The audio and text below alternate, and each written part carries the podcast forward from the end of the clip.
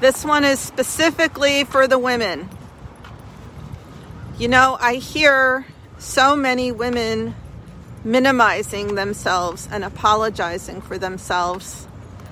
And I hear so many women expressing real concerns only to find that when they try to be courageous and articulate, they are ignored. They are silenced, they're made fun of, they're marginalized, they're called hysterical or whatever.